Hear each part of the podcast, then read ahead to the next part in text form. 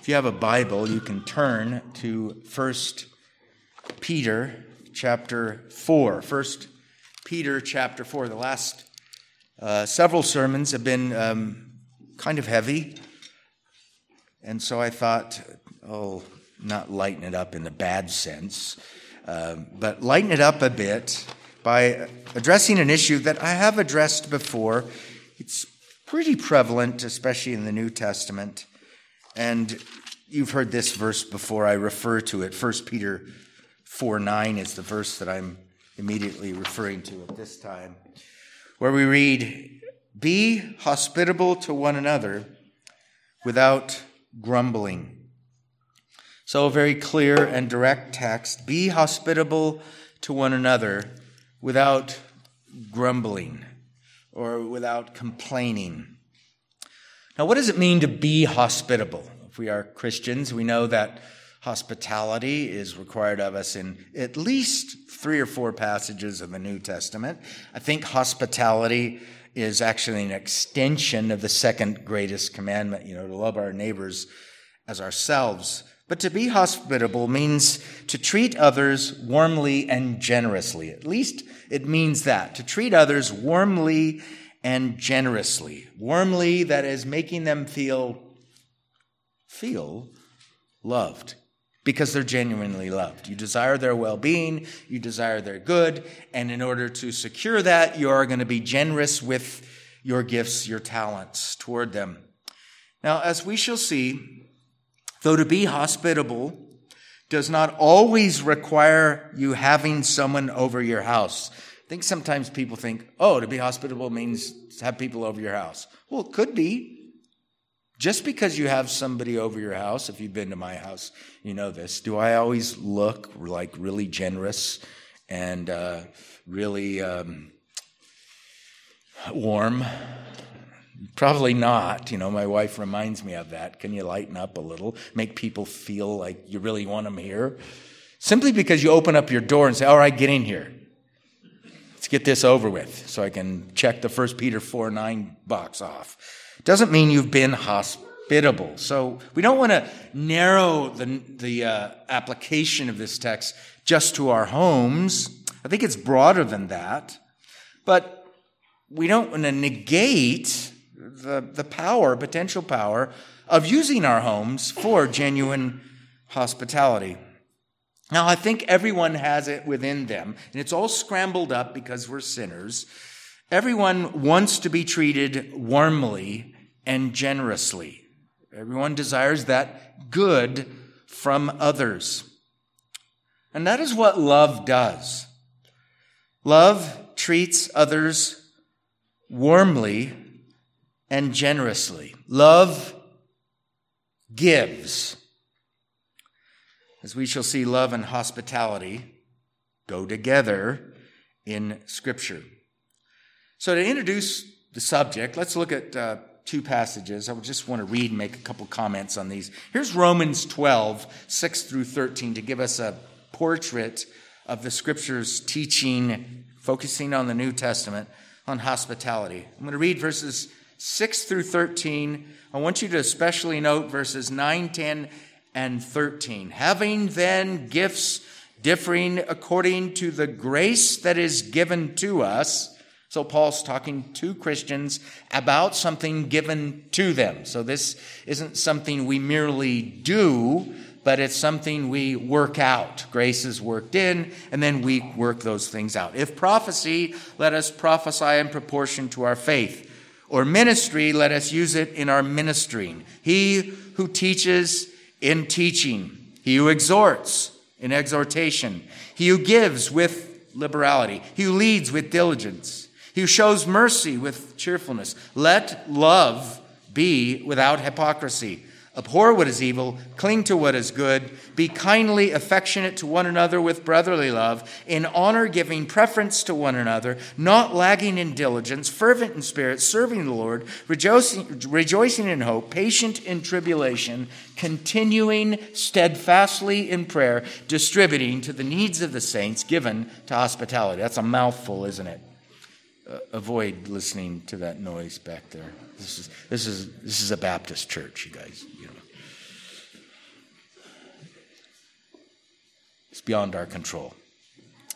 Now, note verse 9 love, verse 10, brotherly love, verse 13, hospitality. Okay, so I said hospitality and love go together. Nothing, uh, notice something else as well. Paul mentions that believers have various gifts. He identifies several here prophecy, ministry, or service. He who exhorts, he who gives, he who shows mercy. We'll see a similar connection between gift giving and then working those things out uh, practically in our lives. But these are gracious endowments upon the souls of believers. And these gracious endowments bestowed upon the souls of believers are not acquired by believers, but are to be habitually exercised by them. There's a difference. We are not to take steps toward these things, these are graces endowed upon us to be exercised by us. Let's go over to 1 Peter 4 now. We'll spend most of our time over there. In 1 Peter 4, verses 8 through 10, to get the context, we read this. And above all things, have fervent love for one another. Again, uh, how do we know that people are the disciples of Christ? Well, one way is this badge of discipleship that Jesus identified as love for one another. You know, John 13.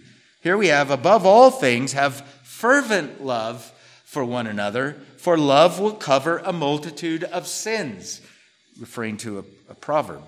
Be hospitable to one another without grumbling. You wonder why, right after love will cover a multitude of sins, he says, Be hospitable, and it's not full stop, to one another, and not full stop, but without grumbling. Well, maybe because sometimes it's hard to be hospitable, because some of you are hard to be hospitable toward. All of us have, you know, those times without grumbling. As each one has received a gift, there it is again, endowment from God, minister it to one another as good shepherds of the manifold grace of God. You know, Christianity isn't just working out what we think we ought to do toward others so that we're climbing our way into God's favor or something like that. Here, as Paul and Peter talk to, write to believers, uh, he's talking about vertical vertically endowed in a descending fashion from heaven, gracious gift to, gifts to our souls, uh, not acquired by us, acquired for us by the Lord Jesus, and then deposited to us that we might work those things out. So Christianity uh, comes from above. You don't just become a Christian out of nowhere because you're doing the right things. You know, you're just following your heart.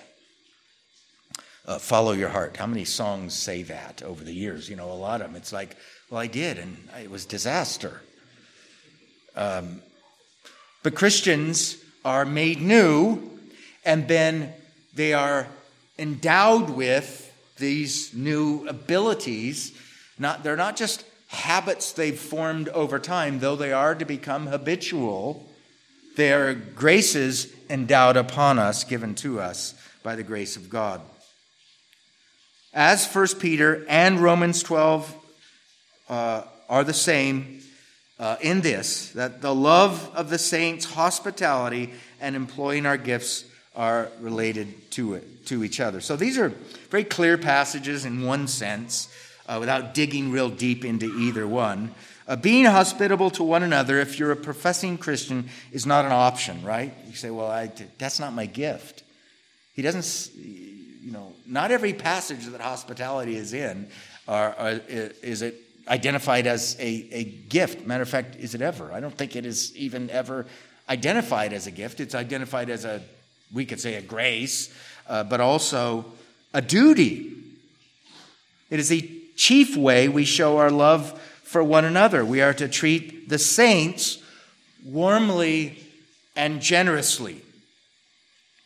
They are to feel accepted by us, and they are to be recipients of our generous giving of our gifts and ourselves and our belongings. Love of the saints, hospitality, and employing our God endowed gifts, they all go together. Now, if this is so, and it is, this means that one of the great ways to be of service to others is to be hospitable to them. So let's look at 1 Peter. That's what I want to look at and explain and draw out some of the uh, implications. You know, 1 Peter 4, it has a context, of course. It's chapter 4, but it's the whole book as well. If you read the whole book, you, you get some flavor for what's going on there. The audience was enduring uh, trials.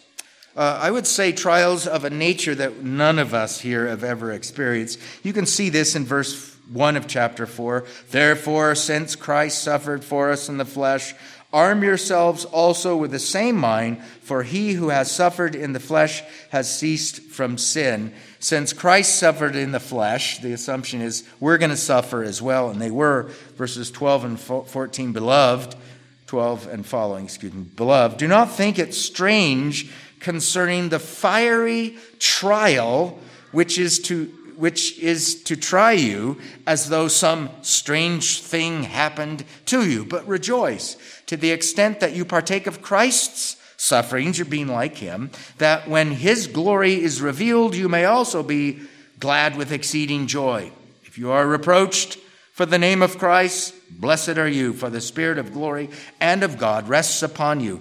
On their part, he is blasphemed, but on your part, he is glorified. But let none of you suffer as a murderer, a thief, an evildoer, or as a busybody in other people's matters. Yet if anything, if anyone suffers as a Christian, let him not be ashamed, but let him glorify God in this matter.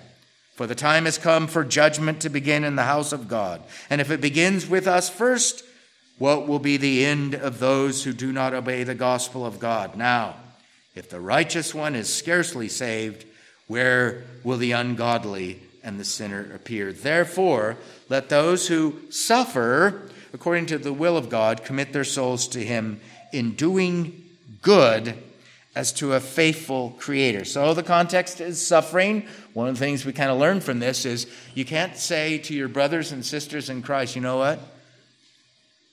I'm suffering, so I'm off the hook. I don't owe you anything. You owe it to me.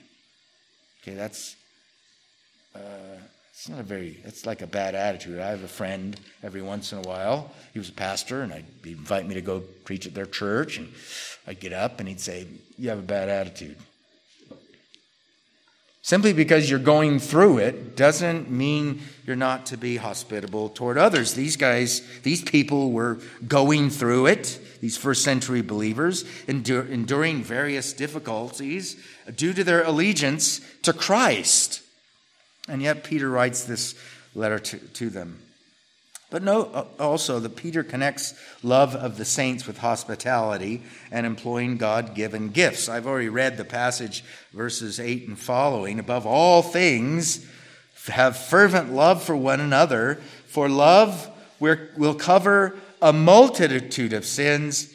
Be hospitable to one another without complaint, as each one has received a gift, and so on and so forth. So you see here the connection, just like with Paul, of uh, uh, uh, love of the saints with hospitality and employing God given gifts. Now, notice the clear command here. Here it is be hospitable.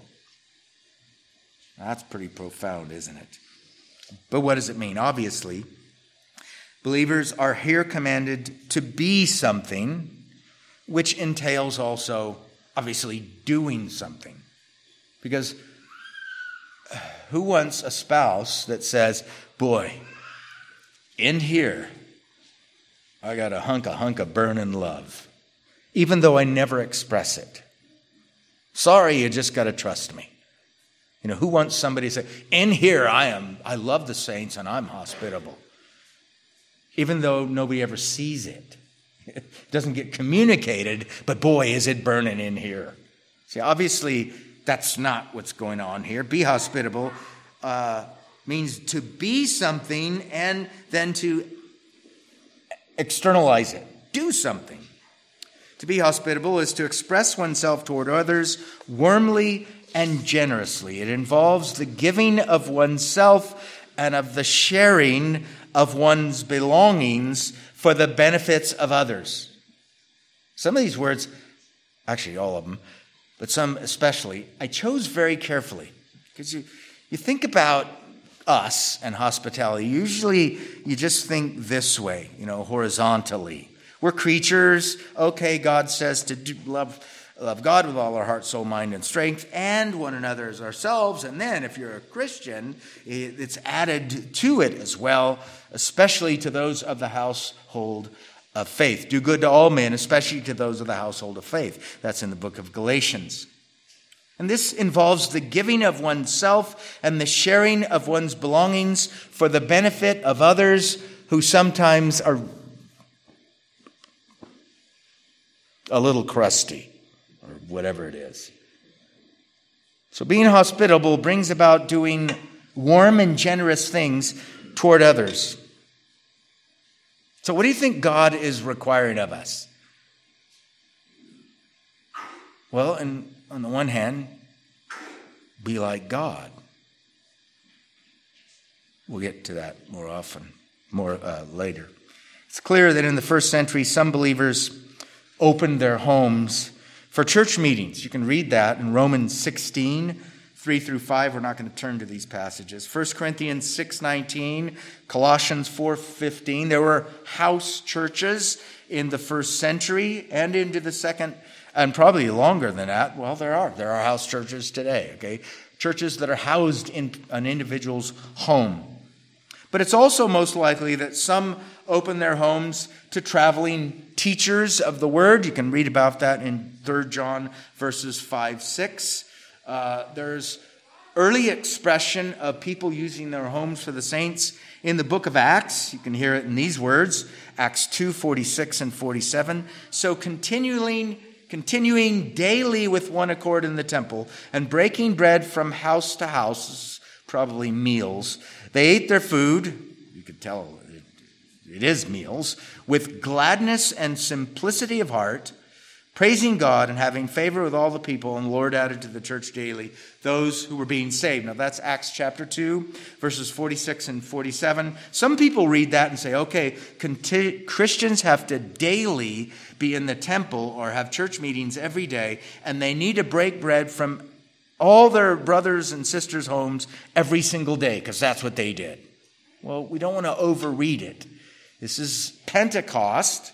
Okay, so this is one of the annual festivals of ancient Israel. Three times a year, people would all come to this place and spend some time there.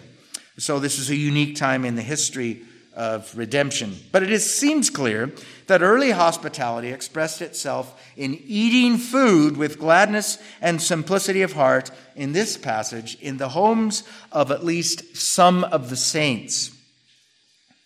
So we should not conclude from 1 Peter 4 9, however, that Peter is specifically commanding all Christians to open their homes for the church to gather in. That would be overreading Peter's uh, injunction there. Um, not everybody is going to have a home that's conducive to such meetings. You remember when we were homeless as a church, we didn't go to anyone and everyone's house in the church for our gatherings. We only went to a select few because they were special people. No, because they had a big house, okay? It would fit us comfortably. It was conducive to what we were doing. We didn't just, uh, you know, you know, pick the people that cooked the best food. Actually, we kind of did, but um, so it's not that you, if you have a house and you're a Christian and you don't, don't have people in it, you're in sin. Okay, we don't want to go that far okay? Um, though hospitality certainly implies at least a willingness to have folks over your home, it does not demand having the entire church meet in our homes for a formal church meeting. So, to be hospitable means being warm and generous with ourselves and our belongings toward other. Notice, secondly, the beneficiaries of the command when it's obeyed to one another. Okay, this is a, one of those one another's. Be hospitable to one another. This clearly means that Christians are to be hospitable toward other Christians. Uh, this does not mean we ought to be hospitable to all Christians at all times. Okay, we don't want to overread that as well. Be hospitable to one another. Who is he talking to? Christians. Who am I supposed to be responsible to? Christians. Are there a lot of Christians on the earth? Yes, millions and maybe billions. Do I have to have them all over my house on Tuesday night? It's impossible. Okay? So we, we don't want to overextend the injunction here. We don't want to underextend it as well. It seems that he's, well, clearly, he's writing to a specific group of people, maybe even a group of churches, plural, uh, full of both Jews and Gentiles who were under persecution and probably outside the Holy Land as well. But he wants them to be hospitable to one another on a regular basis. So I think some Christians, excuse me, it, it, it doesn't mean we have to be hospitable to all Christians at all times. That's impossible. It does mean that our warm generosity with ourselves and our goods is to exhibit itself toward some Christians, at least, on a regular basis. So I, I use the words some and Christians there. I think some Christians refers primarily to the ones you gather with every Lord's Day. Wouldn't that be the easiest to cultivate relationships with and to express genuine warmth and generosity toward the people that you're with every week? So I think it means at least that, refers to the ones we gather. So to be hospitable means being warm and generous with ourselves and our belongings on a regular basis toward the other Christians that we gather with every Lord's Day. It at least means that. Okay? So if you've figured it out yet, I'm saying we need to cultivate relationships that makes it easy for us to be hospitable without sniveling, without grumbling. You're exactly right. And there's various ways that we cultivate that kind of a, a relationships with each other, and it becomes a culture that visitors smell. I think I told you the story about Sinclair Ferguson. When he was a young preacher, he used to ask the visitors, What did you think of the preaching? when they came to his church. He said, The older I got, the more I realized some of the preaching's not that good. What about the other stuff? So now he asks them, What did you see? What did you hear? And I think the third one was, What did you smell? So, what people should say was, Well, I saw a bunch of different looking people all sitting in the same building, all doing the same things, okay? What did I hear? Well, I heard the word of God read and preached, but I also heard it prayed and sung, or sang, or singed. What did you smell? You know, what was the aroma of the, the mixture of these different looking folks all doing the same thing? That takes uh, the grace of God and the working out the grace of God by the saints. But notice the qualifying phrase here without grumbling. I think I've said it before, without sniveling, without complaint is some of the uh, uh, other translation. So this means don't grumble or don't complain uh, while being hospitable. You say, well, but I, so when I'm not being hospitable, I can grumble and complain about those I have to be hospitable toward. Now, that's not loving, is it? So don't make utterances, it means at least this much, in the soul or in a low tone of voice while being hospitable. This seems to imply that hospitality is not always easy, right? Remember, he said, without complaint. Why would you have to say it without complaint? Well, right before that, love covers, a multitude of sins. Last time we had that family over, their three year old spilled hot chocolate on my tablecloth. So they're off the list. Is that how we want to treat people or be treated? Because it doesn't take a three year old to spill something, right? Bet you've spilled something at my house before, and you're not three. You should know better. People that come to my house have knocked a chair into the wall and etched a little thing of the paint off the wall. Therefore, if you're going to be hospitable, you know what's going to happen? Stuff in your bathroom is going to probably get broken by a little kid or a big kid. Scratches on the wall might happen. And as soon as it does, you go get your security camera, find out who did it, and call me. I'll deal with him. Without grumbling, can being hospitable be difficult? Can it be time consuming? Can it be inconvenient and sometimes tiring? Well, yeah.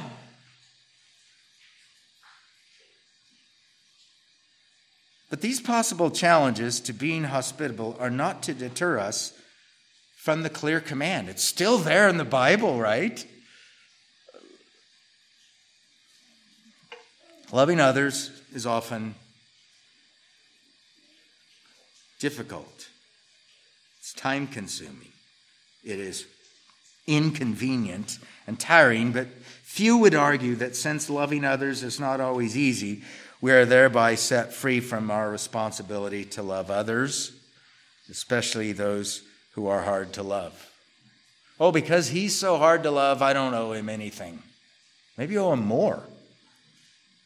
Don't be like him, but still love him or her. Keep picking on the hymns. Hers can be that way too. So there it is. Very simple text. I think all believers uh, resonates with them. Most of us can probably remember when you went to a building and you didn't know anybody or hardly anybody, felt like an outcast, and somebody showed you where the bathroom was, introduced themselves, you know, just reached out to you, showed you some love. And whether you were an unbeliever or a believer, it, it struck a chord in your heart. It resonated with you. Uh, like I said before, people want to be treated warmly and generously. They especially want that from God, don't they? That's why I said let's be like God in this. So let's do some contemplation. I just have two, and then we'll be able to uh, take our break. But our first contemplation is this given the scripture injunctions concerning Christian hospitality, if you are a believer in Christ, your love for the saints will show itself in your hospitality toward the saints, in your willingness to be both warm and generous toward them. True believers are warm and gener- generous toward other believers. Saints make other saints feel accepted and protected, and when need arises, provided for. I probably saw this uh, exemplified uh, in a very powerful way several years ago when um, this family, this couple, friends of ours, um, basically wanted to share the load. We were having people over a lot. This is when we lived elsewhere. We were having people over a lot on Sunday nights. And they said, We're, we're not doing this this way anymore. I said, What are you talking about? He goes, We're going to split it up 50 50, half the time at your house, half the time at ours. Now, this couple actually has a mansion, okay, a really nice house, and everybody knew who they were, and the entire community, of course, everybody in the church knew, but not everybody in the church had been over their house before. So we just started, it was natural for them. They just started having people over that would like walk in like this but you know what they did? They'd walk right up to him, give him a hug, let me have your jacket, and made him feel so much at home. The testimony I got from some of the people about the grace of God in this couple's life that was willing to receive whoever wanted to come over. Actually, we had an invitation list, but we strategically invited people that weren't the same over there. It was just a wonderful thing to see. If you are a believer, God requires this uh, of you, not to gain heaven, but to show you that little piece, show others that a little piece of heaven is coming to my heart. And I just, I don't have a lot of things maybe, But what I do have, it's God's, and I want to share it with, especially with God's people. So, if, in 1 Corinthians 13, you know, love does not rejoice in iniquity, but rejoices in the truth, bears all things, believes all things, hopes all things, endures all things. It applies to us when we're attempting to be hospitable. A new commandment I give to you that you love one another as I have loved you, that you also love one another. By this, all will know that you are my disciples if you have love for one another. So, love is the ba- one of the senior badges, chief badges of true Christian discipleship. People, as believers, we should be able to go into another community of believers and say, you know what? They're different than us, but they love each other. And unbelievers should see there's something about those commitments among those profess, those Christians that I know that seems to be bonds that are strong, stronger in some senses than just horizontal bonds with flesh and blood. So, the first contemplation was given the scripture injunctions concerning Christian hospitality, if you're a believer, your love for the saints will show itself in your hospitality toward them. There's a psalm. Is it Psalm 16:3? Of the saints uh, upon the earth, they are the majestic ones in whom is all my delight. That's David. That's like, whoa, the primacy of the saints' love for the saints on the horizontal level. Now, love among the saints will save no one. Right? But you know what it is? It's a hook. It, it hooks people. You can, you can hook unbelievers with love, but you can't change their hearts because it might cause them to come back for more and maybe try to get into that community of love. And then at some point they'll realize you don't just jump into this community of love. The, the second greatest commandment isn't the gospel, which leads me to my last contemplation. Secondly, given the scripture injunctions concerning Christian hospitality, if you are not a believer, you must ask yourself why God requires hospitality of Christians. You ever wondered that, believer or unbeliever? Why does God require hospitality of Christians? I think it is because of this God calls his children to be like him. Think of it. God made the world and all things in it.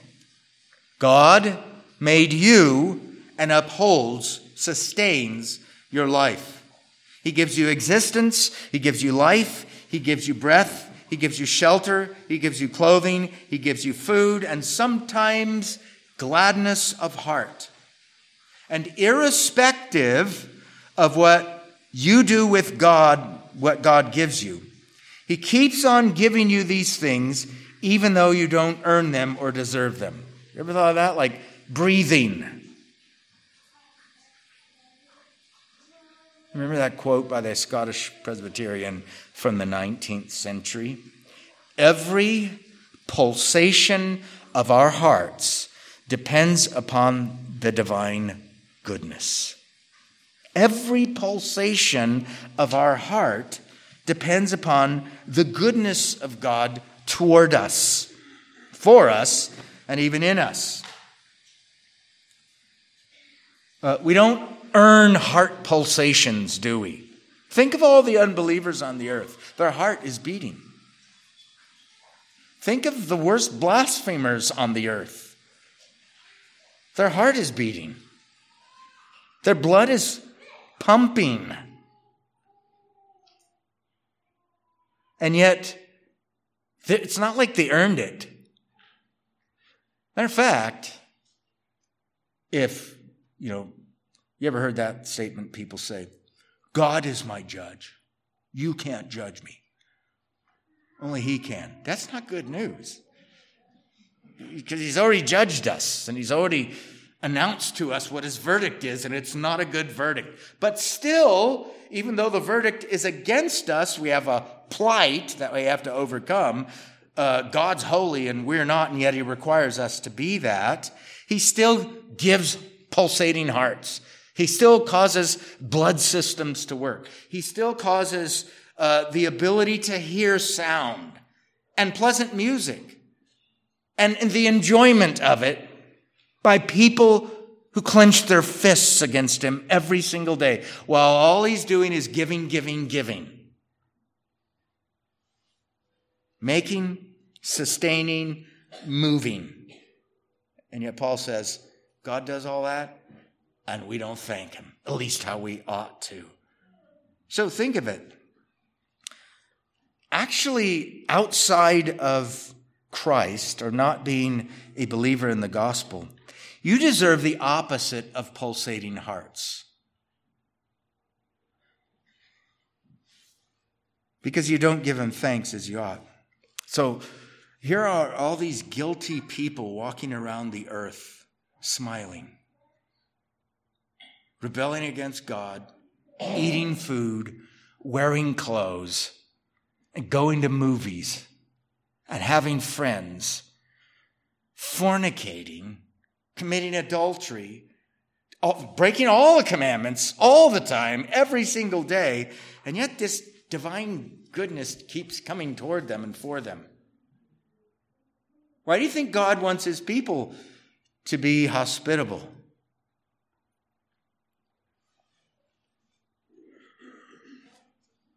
Maybe because, in a weird way, God is hospitable.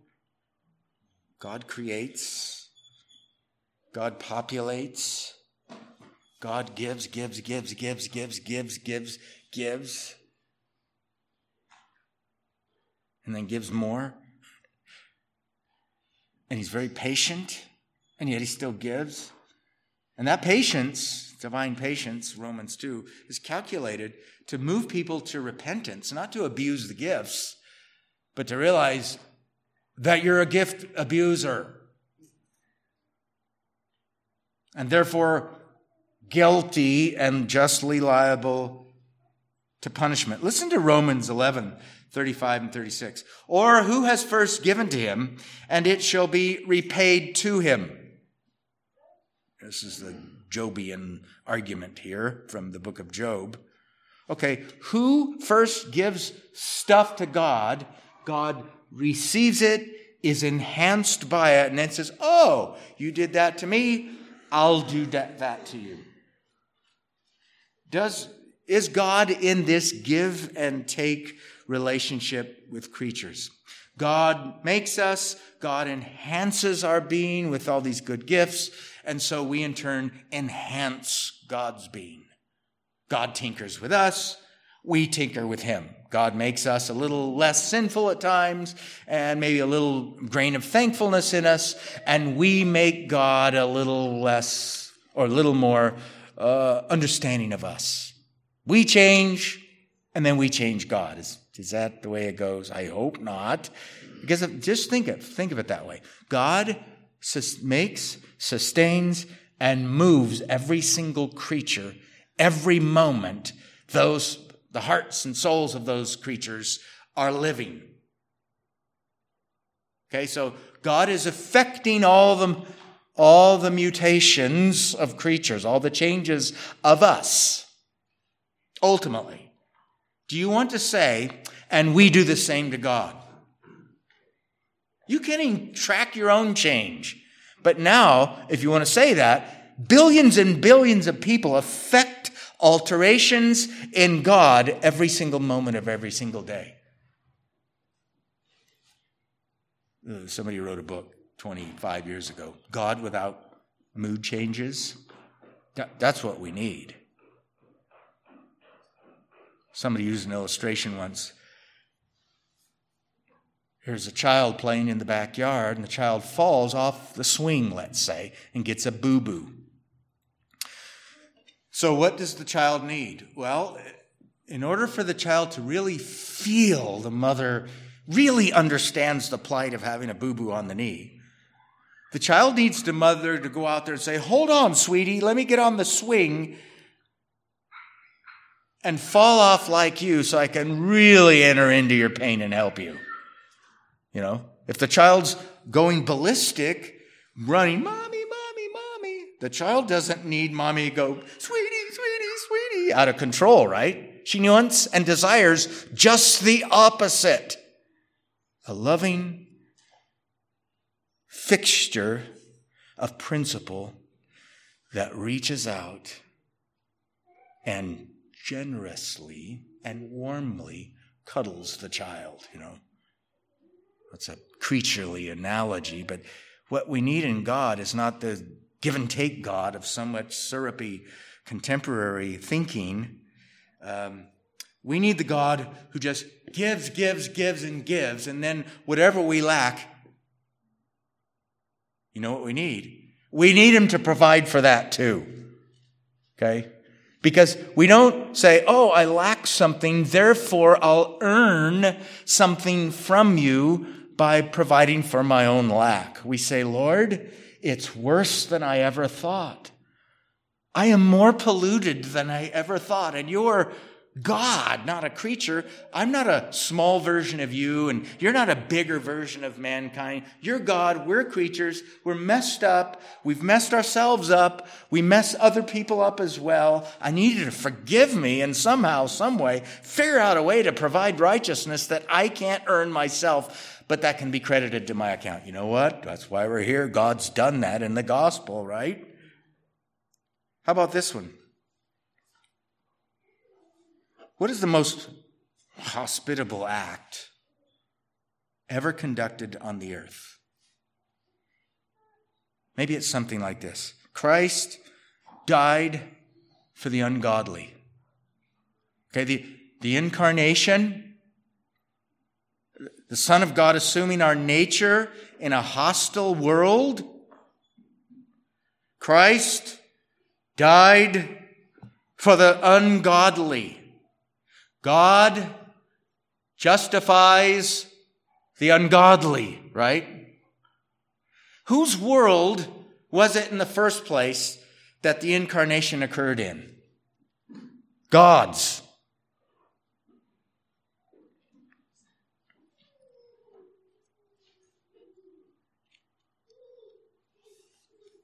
Now, God invites sinners to enjoy, enjoy Him and all He has for sinners by repenting and believing in his son. God is creator and sustainer of all there is. We are sinners in need of love and acceptance, but these things are not merited by us. It's just the opposite.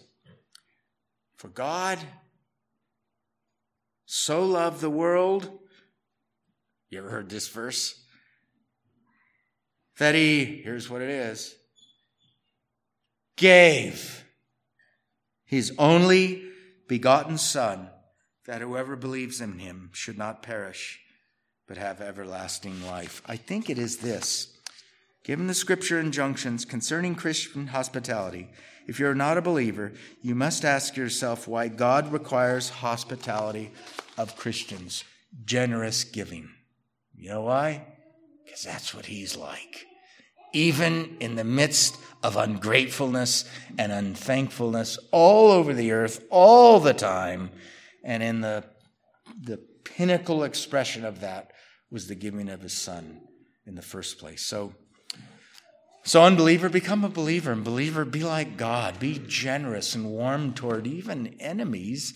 But we're talking mostly about friends, you know, Christians who can be salty at times, vinegary at times, difficult at times. By the way, if you're a salty, vinegary, difficult person, don't say, you know what, the Bible says you got to be hospitable to me without complaint. Yeah, it also says love covers a multitude of sins, and I'll cover your sins, but don't, you know, push them on me or justify your, your crustiness because of that. So, anyway, those are my contemplations on that. I trust those will be uh, that'll be helpful to you. We're going to respond in prayer, and then sing. uh, about the grace of God in the church. Let's pray. We thank you, Father, for your mercy, your grace toward us in Christ. We thank you for the graces you give us as believers. We pray that you would help us to be hospitable without grumbling, without complaint, and that you would enlarge our hearts toward our brothers and sisters and enlarge our hearts toward lost uh, men and women and boys and girls as well. Bless your word to our soul and help us to sing in great with grateful hearts. We pray in Jesus' name. Amen.